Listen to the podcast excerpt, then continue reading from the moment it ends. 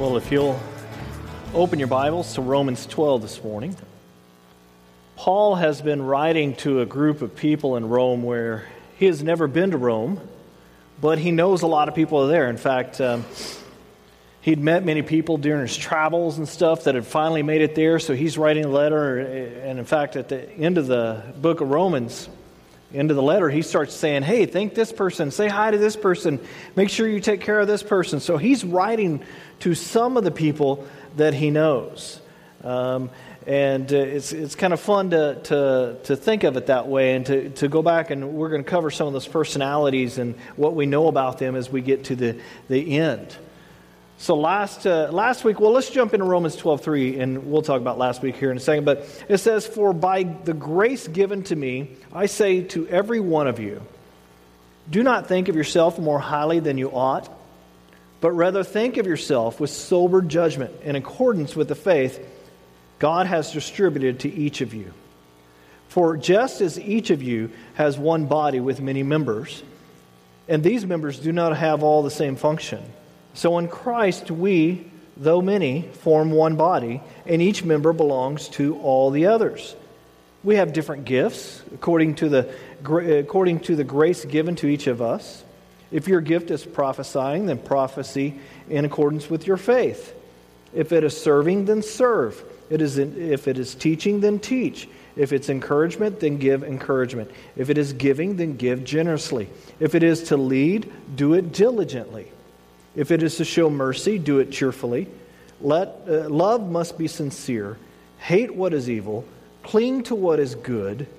Be devoted to one another in love. Honor one another above yourselves. So, the, I mean, this, this section of Scripture is just, just packed full of different things. And we won't be able to cover all of it today, but uh, last week we, we I, I want to talk about last week a little bit because it goes right into what we're talking about today. But last week it says uh, at the beginning there, therefore I urge you, brothers and sisters, in view of God's mercy, to offer yourselves or your bodies as living sacrifices, holy and pleasing to God. This is true and proper worship. So we talked about how this was logical worship here. We present ourselves, and He is the one who makes us holy. You know, a lot of times we think we have to clean ourselves up before we come to God, and that's that, that process is backwards. We have to come to God, and then He cleans us up over time. It takes time on that. Uh, the second verse there says, "Do not conform to the pattern of this world." And we talked about how we shouldn't look to this world uh, for us to figure out who we are. We shouldn't go out into the world and say, well, I need to be like that, or I need to be like this person, or I need to be like that person. We go to God for those things because if we do that, we end up being what? Just like the world. And what's the world like? Well, they're selfish, they're rude. I mean, just you could list, I mean, they're lustful. I mean, just watch TV one night and you'll find out how much lust there is in the world, okay? Uh, you, it's just right in front of you. We need to throw that away, and instead, we need to be what? Transformed by the renewing of your mind. And we talked about that last week, uh, and this is great. We're being transformed, we're being morphed into something else, and this takes time. It's not an instant thing. You know, I, I, now I'm more filled with grace now than I was 10 years ago. I know that's hard for some of you to believe that. You're like, do I see? No, anyway. But I'm just saying that, that as we mature, as we grow in the Lord, we grow in these things. Each one of us has presented ourselves. And we need to not be conformed to the pattern of this world. And then we're slowly transformed by the renewing of our mind. This is a spirit led process, okay? It's not a, well, if I just do these 12 steps, it's if I do these 12 steps with the blessing of the Holy Spirit or looking to God, okay? Uh, it, it's that type of uh, deal. So we need to give grace to each other because each one of us is on a different level on this. Does that make sense? We need to extend grace to one another because some of us, you know, some of us aren't quite there yet, and some of us, you know, uh, we're struggling with one area of our life, or we're struggling with another area of our life, and we don't need to be like, well, I took care of that in my life. I don't know why you're struggling with that. I mean, that's ridiculous. We, we need to we need to encourage them. We need to walk along beside them. We need to to pray for them. We need to help them when they ask for it. So it's a it's a spirit led process. And we do all those things, and then it says, then you will be able to test and approve what is God's will, his good, pleasing, and perfect will. So if you, you know, have confusion in your life, what is, what is the will of God in this particular decision? One thing will clear this up is are you acting or are you living as a, as a living sacrifice? Are you conformed to God? Or are you conformed to the world? Which one is it? Is your mind being renewed uh, or is it cloudy because you haven't done these things? Because we can't keep our feet in both worlds. You can't. You can't have a, a split personality on this. It's amazing to me how much more clear the will of God is when we're living for Him and not according to this world. Now, Paul, he goes on and shows us more than, than we can do. Uh, he, he goes on, uh, basically, he's showing us more than what we can do with our own mind. And, and, and if we get renewed by God, Paul's going to teach us how we can humbly and realistically evaluate ourselves to the point where we know what our giftings are, we know what our purpose is, and we know the place that we fit in into the body of Christ. Verse 3 it says, for, the, for by the grace given to me, I say to each one of you, do not think of yourself more highly than you ought but rather think of yourself with sober judgment. And according with the, uh, in accordance with the faith God has distributed to each of you. Now, we talked about the maturing process. The more we mature in the Lord, the less we think of ourselves. And I, am hoping that comes soon for, for my son Brandon. Six and a half, man. He just thinks of himself, doesn't he? He this morning he got out of his bed and he came in and he sat down. And he's sitting down in a red chair and he's got he loves red blanket. He's got his snuggled up in his red blanket. Oh wait, no, he forgot his red blanket. He had to go back and get his red blanket. So he actually got up and went and got his red blanket. And then he came back down and he snuggled up in it. And then about two minutes later he goes, Where's mama? And I go, Well, she's doing something, I don't know. He goes, Well, I need her to go get such and such from my bedroom. I'm like, you have two feet. You have muscles. You can get out of that chair. You can go back in there and get it. And he's just like, ah. Oh. And he, I'm like, no, no, no, no. Come back. Let's redo this. Said, and he's like, well, I'm like, get back in the chair. Okay, now you can go get it. And he starts to sort of laugh. And then he gets up and he, he like does something else. And he, I let him get halfway there. And I go, no, no, no, no, no. Come back. Come back here. No, no, no. Let's redo this, okay? He's thinking of himself. And the process is we're trying, as parents, we're trying to mature him so he doesn't think so much of himself. When we mature, we start to think of other people. From time to time, we're supposed to think of ourselves and evaluate, as the Apostle Paul says in 2 Corinthians 13 5, examine yourself to see whether you are in faith. Test yourselves. Interesting instructions here. Paul tells us in Romans 3 that the baseline for the test is what? Humility and sobriety. We are not to uh, overrate our ability. You know what I'm saying? Some of us think, oh, we're, you know, it's, it's like my son thinking he's the greatest soccer player in the world. Now, he doesn't think that, but if, imagine if he did. Well, his first soccer practice game ever was Saturday. Let me tell you, he's not the greatest soccer player in the world. But as parents, we could build him up so he thinks he's the greatest soccer player in the world. You know what I'm saying? We do that to children nowadays. We should not do that. We should be humble and sober about this. We have to, de- you know, develop this realistic view of who we really are. Not a downtrodden view, not a let me beat myself over the head view, but a realistic view. We're not to overrate our ability. We're, we're to develop a, a, that realistic view. It's an interesting word. It's uh, sophrana, uh, or something like that in the Greek, however you pronounce it. It's to make a sound judgment, to be sensible. So we have to take stock of our strengths so we don't under, uh, overestimate them and we shouldn't underestimate them. We should think of ourselves soberly. Now, when you think of the word sober, what do you think of? Alcohol, right? Or an addict? You know, clean, you know, somebody who's been clean and sober for so many days. Paul uses the word sobriety here, and yet he hasn't brought up drugs and alcohol. You see, we're really inebriated with ourselves in many ways. We get drunk on how wonderful we are. They actually have books published about how to take the perfect selfie. Where's my phone? You got to get the right angle, the right, you know, got to wear the right, I mean, the perfect selfie. Man, just think of any big name actor. Most of them, not all, most of them, what kind of view do they have themselves uh, of themselves? You ever look in the mirror and go, I'm so pretty, so pretty? We can be intoxicated with ourselves. I am the gift of God to the world. No, that's Jesus. But we think we are, you know? I mean, oh man, we just get drunk on ourselves. Uh, you know, so so what is so what sobers us? Well, a couple of things.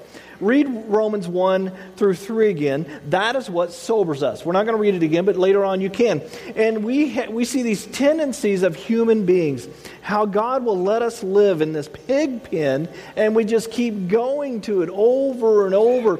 And we have this part of us that cannot be trusted. And that's where the Holy Spirit has to come in and tamper that part down. What tendencies do you have that look just like the world? And that's what you got to go to God and say, God, help me with this one. You, I can't do this on my own. I can't prevent myself. Your, your Holy Spirit needs to help me out on this. But, you know, beyond our potential to sin, you know, we need to look back down on memory lane, you know? Not too long, because we don't want to get so downtrodden. We don't want to get so negative about ourselves. But, but we need to say, man, what, what have I done that God has saved me from? What are the, what are the things that, that I've gone against God down this particular path or down this particular road that went against the things of God? And, and God had to bring me back from that. See, now, I, I love the Lord. You can ask for forgiveness, and guess what? God forgives, and He not only forgives, He forgets. It's gone. He doesn't even remember that you've done that. That is an awesome thing, right? I mean, get an amen somewhere. Somebody's done something that you're sitting there going, I'm glad God's forgotten about that, right? Okay, good, good. You are awake. See, God forgets all that stuff, but we don't. And, you know, sometimes I wish we'd just forget it, you know?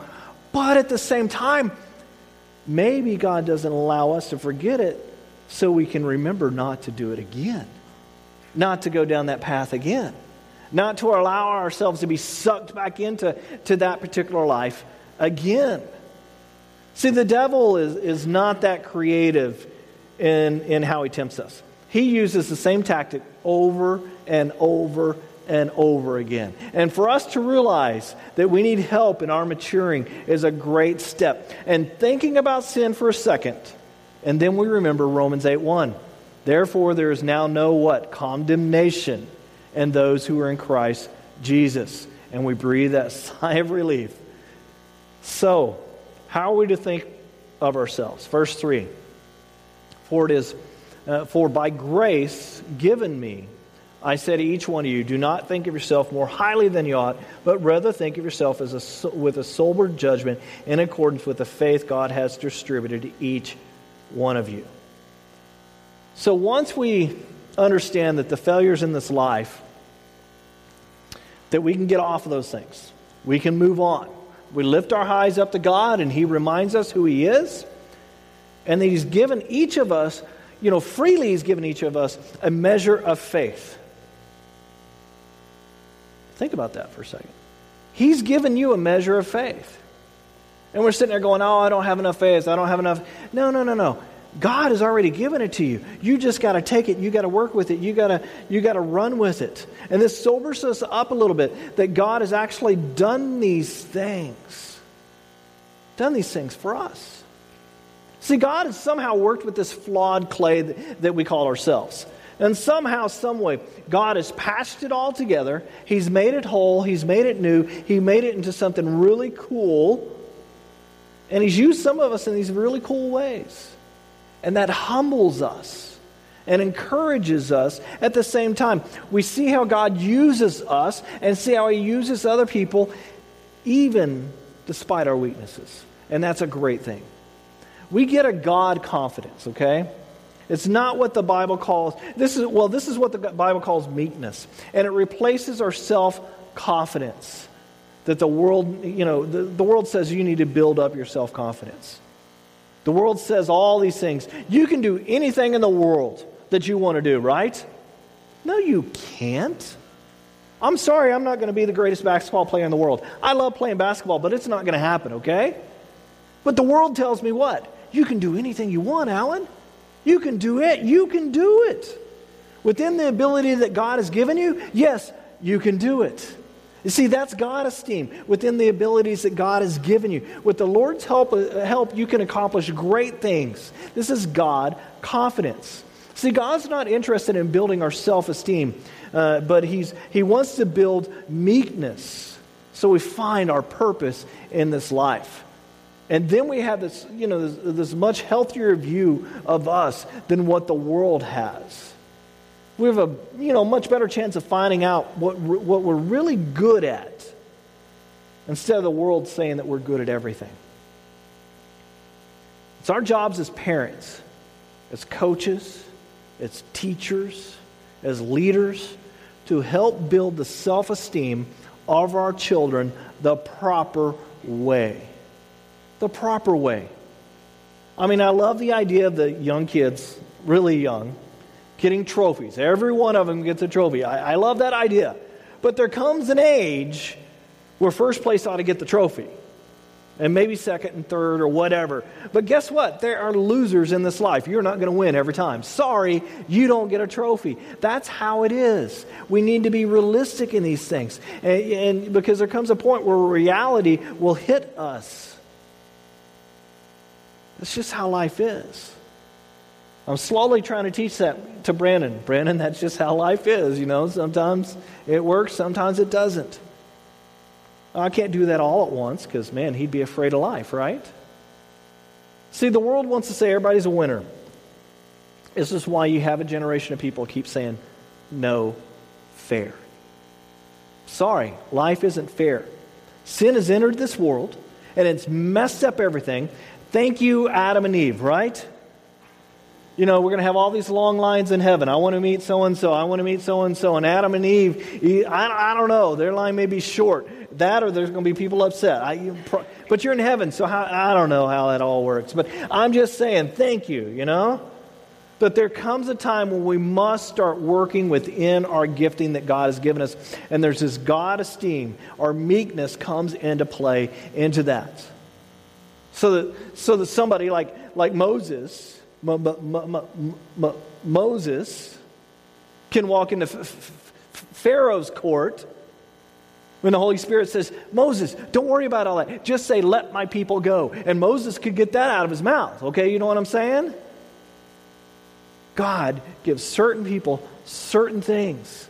And by the Holy, uh, you know, by the Holy Spirit, we can do those. This is the kind of attitude that provokes the right action in our life. When, you know, where we can actually do, do more than just this whole self esteem thing. We can do the God confidence that's not based on my ability, it's not based on my mood. Oh, you've ever had a task you had to do when you're not in the mood for it? You know, and that's when you got to go, God, just help me get through this project or help me get through this thing because I'm really not in the mood for it. You know, and God goes, okay, I'll help you. I'm right there for you. It's not based on, on you know, our joy, our happiness. You know, happiness is one thing, joy is God thing. Happiness is what the world says, oh, you got to be happy. And you're like, okay. It's like when I tell my son, just smile. Come on, just. And he's like, you know, you can tell when it's a genuine smile. You know, the eyes kind of squint a little bit when it's a genuine smile. Eh, that's part of the selfie book. If you squint your eyes a little bit. Okay, anyway. No, I haven't read it. I'm just joking, okay? But this God confidence is based on an unchanging nature of who He is, and it's built on this foundation of who He is. So when I choose God confidence over self confidence, I'm graduating over to a whole new realm that I can plug in to who God is. And we say, Lord, I need access to your power. I need access to your wisdom as I do this thing today because I don't know how I'm going to do it. You know, sometimes God gives us challenges and we got to trust Him that He can get there and get us to do it. You know, go to God and ask, Is this an assignment that you have for me? Is this challenging thing that's before me, is this what you want me to do, or is this not what you want me to do? And if God, you know, gives you that feeling of, man, this is what you want me to do, you have this confidence in God and not in our flesh, and we're connecting, you know, to God through the Holy Spirit, and we can do any assignment the Lord gives us. Now, does this mean we won't fail? No. Sometimes we do fail. The worst thing in the world that could happen is, is not trying. Sometimes we will fail and it will be okay because we will all make mistakes. We will all do that. He will even allow us to fall as part of the teaching process. He will allow us to stumble as part of that, that process. Some of us are afraid of failures and we don't want to take risk at all, when in reality, we're the ones that should be taking risks because we have God's backing. We have a huge safety net under us. It's called God. The worst thing that you, you know that can, can happen is you fail and you're laughed at. You know, Brandon started school a few weeks ago, and in class, one point, he was kind of daydreaming, you know, as kids do. And, and, you know, it's so funny. The other day, I told, uh, you know, I told you a story about Brandon falling out of his chair. He did it again this last week. And I go, I'm going to tell people in church you're doing that. And he's like, no, no, don't do that. So don't tell him I'm telling these stories about him, okay? I mean, one of these days, if he ever listens to these tapes, he's going to be like, Dad, why did you do Yeah. Like, well, I needed good examples, and you were good. So he's in class and he's daydreaming. And the teacher, bless her heart, she just innocently said to him, Are you in La La, La, La, La Land, Brandon? You know, just, hey, are you, Brandon, are you in La La Land? You know? So the other kids are laughing. Not necessarily at him. I mean, how many times you hear the teacher say La La Land? You know what I'm saying? So they're just kind of laughing. Well, Brandon took it as he's being laughed at. And, and oh man, she, she felt so bad and all that. And six year old, it's, you know, it can be a big deal. But I mean, he got over it, which that's good, you know. But at 16, he'd probably laugh right along, right? He'd probably go, Yeah, I wasn't listening to you at all. You know, I mean, come on, you're a teacher. I'm not going to listen. You know, you know the attitudes of, you know, people like him. I mean, I'm just saying. But with God on our side, when we try something, the worst thing that can happen is for us to fail and be laughed at. That's it. And this is what the Lord is saying. I want you to look at yourself soberly so you will have confidence in me. That's where God wants your confidence to be, not in yourself. And then we say, What faith has God given me so that I can take a risk? You see, if we do this, we have this, or if we don't do this, we have this over overinflated sense of self-importance or an underflated you know, sense of, of humility that is really just kind of a self defeating attitude. Paul wants us to be on solid ground and not be intimidated. You know, John Knox, amazing church leader, one of the church reformers during the age of Mary, Queen of Scots. And I would totally do an accent, but all my accents end up being Indian accents, so it doesn't work. But, uh, you know, she was pretty moody if you know anything about her. I mean, if, if, if she was unhappy, the whole kingdom was unhappy, okay? I mean, she just. So one day, John Knox uh, was going to confront the Queen of England uh, about something, and his advisors pulled him aside and said, said, This is not a good idea. One, she doesn't like to be confronted, and two, she's in a really, really, really bad mood today. And his response was this why should I be afraid of an angry queen when I just spent four hours with the King of Kings? You see my point? He went to confront her. And this is where the Lord has called us to different challenges in this life. We come to a fork in a road and, and we go, left is easier, right is more challenging. Hmm. And if you prayed through this, and if the harder road is not unbiblical, I want to challenge you to do the harder thing. Why? Because that is where you're going to discover the power of the Holy Spirit in your life. That's where you're going to discover who you're relying on, whether you're relying on yourself or you're relying on God. It's so much easier to take the easy road, isn't it? Oh man, we learned that from, a, from an early age. It is so much easier to go, Mom, than it is to actually get up and go do something yourself, or dad, or whoever. The harder road, if it's not unbiblical, take it. See, confidence is a tricky thing. And I've told you guys the story about Brandon and water, and uh, I'll, I'll, just give a, a little bit uh, of it. But, you know, Brandon, from, from very early age, has never been a fan of, of water at all. I mean, you hear me, you know, screaming anytime water is poured on his head. And a few weeks, you know, several, a couple of months ago, he's screaming at the, you know, screaming about the swim instructor. She's trying to drown me and all that kind of stuff. So, um, but, but then just a week later, he's snorkeling with full face snorkel.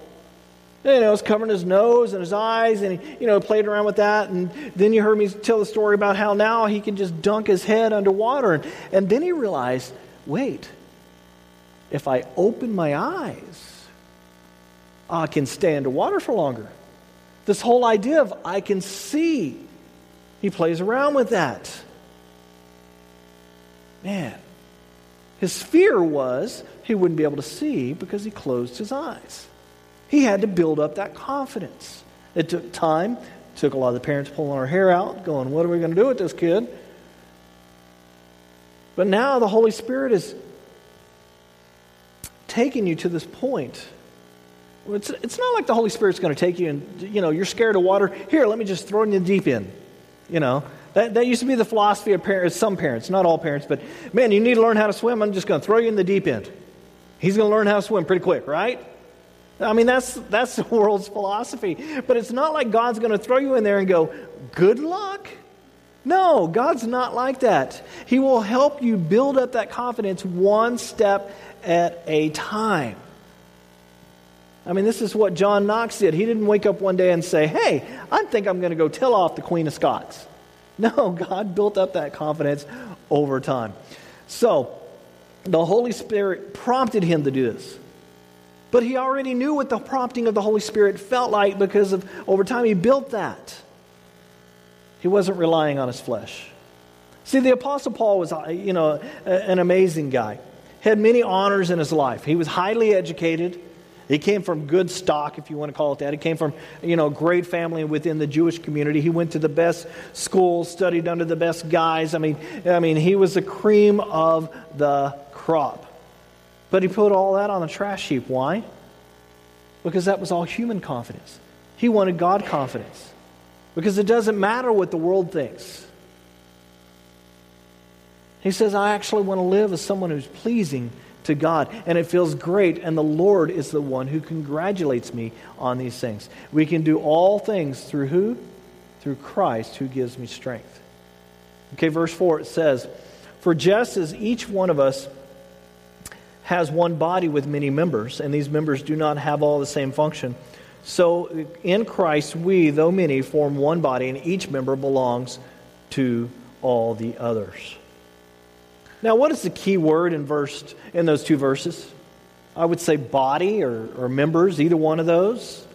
This is a great visual picture that Paul is giving us a human body. This is how the church functions. There can only be one body. There's not an Orthodox body, there's not a Catholic body. There's not a Protestant body. There's one body. There's not an Armenian body. There's not an American body. There's not a European body. One body. We belong to one body. The body has many parts eyes and ears and mouth and nose, head, shoulders, knees, and toes. Head, okay. Um, all these different parts, they all have a purpose. They're all needed, they're all integrated together. They look different, they function different. They're not all the same. Have you figured that out? Right now, I mean, it's hilarious. If you're ever around Grayson, there's not that many people around because he kind of gets the, you know, if there's too many people around, he won't perform when, you know, on cue when we say do something, you know. But it's hilarious. You ever get him go, where's your big toe? He'll probably go, my toe. Okay, for a two year old, it's funny, okay? For a 46 year old, apparently not. But I'm just saying. But he grabs his toe and he'll go, My toe. He's learning that he's got a toe and it's different than his elbow and it's different, you know, and all these different things. We're not all cookie cutters of each other. Religious institutions have missed the point over the ages because they don't want you to be different. They want you to be uniform. They want you to dress alike. They want you to vote alike. They want you to, you know, to be exactly and think exactly the same. And this was not God's intention at all. We serve a God who is creative and enjoys the differences that we all have. He's put us all together, different styles and different functions. A healthy church is put together by God, where everyone is different.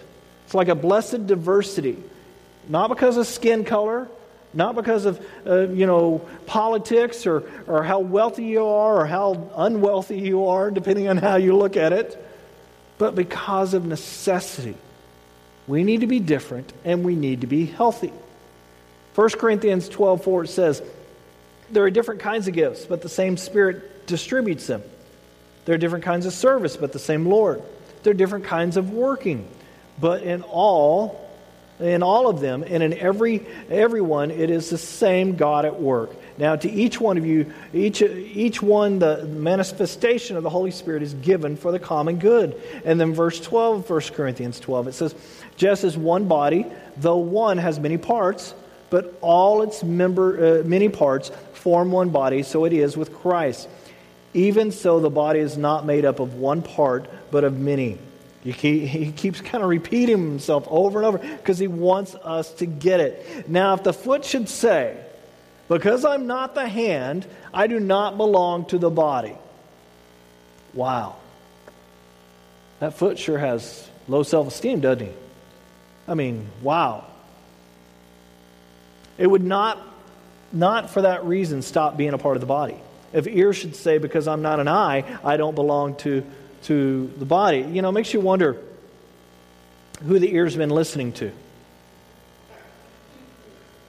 I'm not an eye, I'm not a part of the body. If it would not, for that reason, stop being part of the body, if the whole body were an eye, where would the sense of hearing be? If the whole body were an ear, where would the sense of smell be? I mean, can you ima- imagine showing up to, to meet the guy on a blind date? It's just one big eye blind date. Okay, anyway. I know, I can't help it. you know, we'd be like, uh, no, we want, we like proportion, you know. So anyway, you know, if one part suffers, every part of the body suffers. If one part is honored, every part rejoices with it. See, we're all created to be different, but we're all integrated. You know, I, I remember when I was uh, a youth pastor, I broke my little pinky toe. Okay, we're out on the beach with the youth group and having a fun time, and uh, one of the one of the kids decides, uh, you know, we're kind of pushing each other over in the sand. Okay, we're tackling each other in the sand. Okay, but he decides he's going to be funny and come up behind me and grab my feet and lean into me and pitch me face first into the sand. Okay, pretty funny. Okay, don't have a problem with that. I mean, we were all doing it. Problem is, he left his shoes on. So when he started dragging my feet and my body went this way, my little toe caught on his shoe, okay? And it broke my toe. So I'm sitting there. This, uh, imagine my hand being my toe, okay? My hand really wants to be my foot. So, okay, I know, bad, bad one. But, but my, my, my pinky toe was sticking out this way, okay? So being around injuries and stuff like that, you know what? There's not much a doctor can do anyway. So I take that sucker and I pull it back into place. And it goes like this thunk. I'm like, ah. I pull on it, I put it back in place, and it goes thunk. I'm like, Dad, burn it. So now I got to take all the kids home so I can go get you know the doctor to to you know because the muscles weren't to pull on it. So so I take all the kids home and all. It took like two and a half hours. I finally go to the to the emergency room and and he's like, okay, well we need to give you a pain shot. I'm like, no, just grab the sucker and put it in place. No, no, no, no, no, no. We can't do that. Da, da, da. So they give me a pain shot. The pain shot hurt worse than anything they could have ever done. You know what I'm saying? I guess it relaxes the muscle enough to let it go back into place. And then all they do is tape it to the next toe, okay? There's not much they can do on that. Well, that night, although it was just a little pinky toe, I mean, just a little bitty toe, my body decided to stay up and hurt along with my toe. It wanted to keep the toe company, I guess. I don't know why. But see, this is how Paul says that we need to be. When one of us hurts, we all hurt. When one of our members hurts, we all hurt. We should be there to support. Sometimes that means staying up with them. Sometimes that means going to be with them. Sometimes that means opening up our wallet and helping them out. Sometimes that means just providing food. Whatever that role is, when one of us hurts, we all hurt. We're not supposed to be in competition with each other, you know, each other in church. We all have different roles. Now, some of us feel that our role is to, you know, stay in the pantry and only get pulled out once ever so often and be used. You know what I'm saying? My, my, my two year old, he likes to go into the pantry and he does two things. He either goes in there and grabs the cashews because he loves cashews, or he goes in there and shuts the door and he goes, Where are you? Where are you? So we stay outside the pantry and we go, Grayson, where are you? You know, and play that game back and forth. But sometimes it's like that with members of the church. Where are you? And you're in the pantry. It's like, no, no, no. We, you need to be out, part of the family, part of the, what's going on. Don't be sudden. I just need to be stored away in the pantry and only get used now and then. Where do we go from body to pantry? I don't know. Anyway, if there's any part of you that still says no, you know, some of us feel like we're just along for the ride, when in reality we should be working along with the other parts. Some of our parts are invisible, some of our parts invisible. We need to respect the invisible giftings of our parts. I have a liver, it functions really well. I need a liver. That's a good thing. I've never looked at my liver. Doesn't make a lot of noise. It just serves the body. Without the liver, what would happen? I would die. Without part of the body, we die. Without you guys, we die. Now, Paul in verse 6 of Romans 12 is going to point out some specific roles.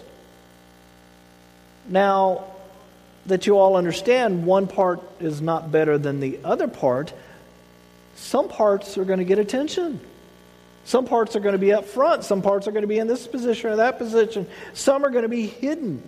Now that we have God confidence, or you build your God, uh, God confidence, you don't have to have all the other gifts within you. You don't have to have all these other abilities. You have the ability that God has given you. God has given you some abilities and not all of them. That's a good thing. He expects us to develop these gifts within the body and use them inside the church and outside the church. We should all be doing something, some type of ministry, because these gifts and abilities need to be used or they deteriorate. Verse 6 it says, We all have different gifts according to the grace given to each of us. If your gift is prophesying, then prophesy in accordance with the faith. If it's serving, then serve. If it is teaching, then teach. If it is encouragement, then give encouragement. If it is giving, then give generously. If it is to lead, do it diligently. If it is to show mercy, do it cheerfully. Romans 12, 6 through 8 is one of three passages in the New Testament that talks about gifting. 1 Corinthians 12 is the other one, and Ephesians 4. And if you put all these together, you kind of have this complete list from Paul of different giftings. But really, you got to go back to Genesis and see where God is giving gifting, different types of gifting, all the way through the Bible, because He's the same God.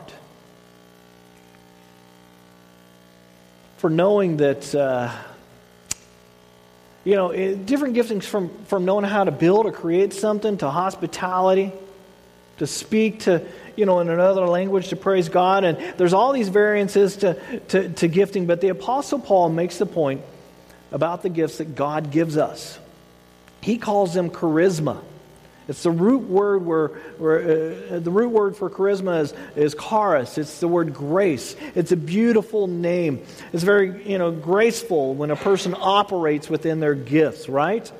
It's beautiful. It's great when they operate in the gift. On, their, uh, uh, on the other hand, there's nothing more awkward than a person operating within what they think is their gift when it's not.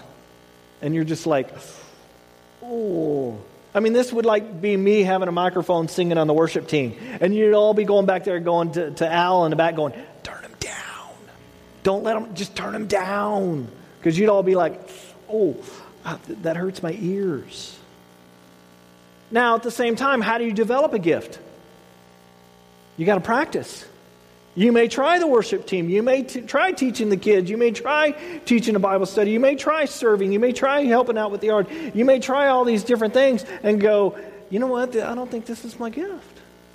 And that's the okay thing. And then move on to the other one. But the thing that we're not supposed to do is go, I don't think that's my gift. Let me go sit down. And then we sit there like a bump on a log. God's saying, figure out your gifting. Paul expects, uh, expects us to discover our gifts, to open them, and to use them. How would you feel as a parent or friend if you bought a gift for someone you love and they set it aside and said, I'm not going to open it? You'd be offended, right? God's the same way. God's the same way. He expects us to open the gifts and then use them. But we cop out of this. Well, I don't know enough Bible yet. I've only been coming for six months, or I've been coming for 30 years, but I still don't know enough Bible yet. Or I haven't identified my gifts yet. Well, start trying them. Identify them. Don't be lazy about this. Don't be on a 15 year break, or a 20 year break, or a five year break, or a two year break. It's time to get busy serving the Lord. Next week, we're going to look at all these different spiritual gifts that he talks about. And, and we're going to look at Romans 12 and 1 Corinthians 12 and Ephesians 4. We're going to go through each one of them and how, you know, love really ties each gift together. And without that love, man, it's a messy thing. I mean, life is already messy enough, right? Then to bring that into the Christian world. And if we don't put love together in the middle of all this, man, it's, it's ugly. And we shouldn't be like that. Part of what Paul is saying is this he says at the very beginning offer your bodies as a living sacrifice. And when you do that, what you're doing is you're giving back to the body, right? You're starting to serve one another, and you serve within the giftings that God has given you. And we're going to start that process next week. Why don't you stand and we'll uh, pray as the worship team finishes us out for the day.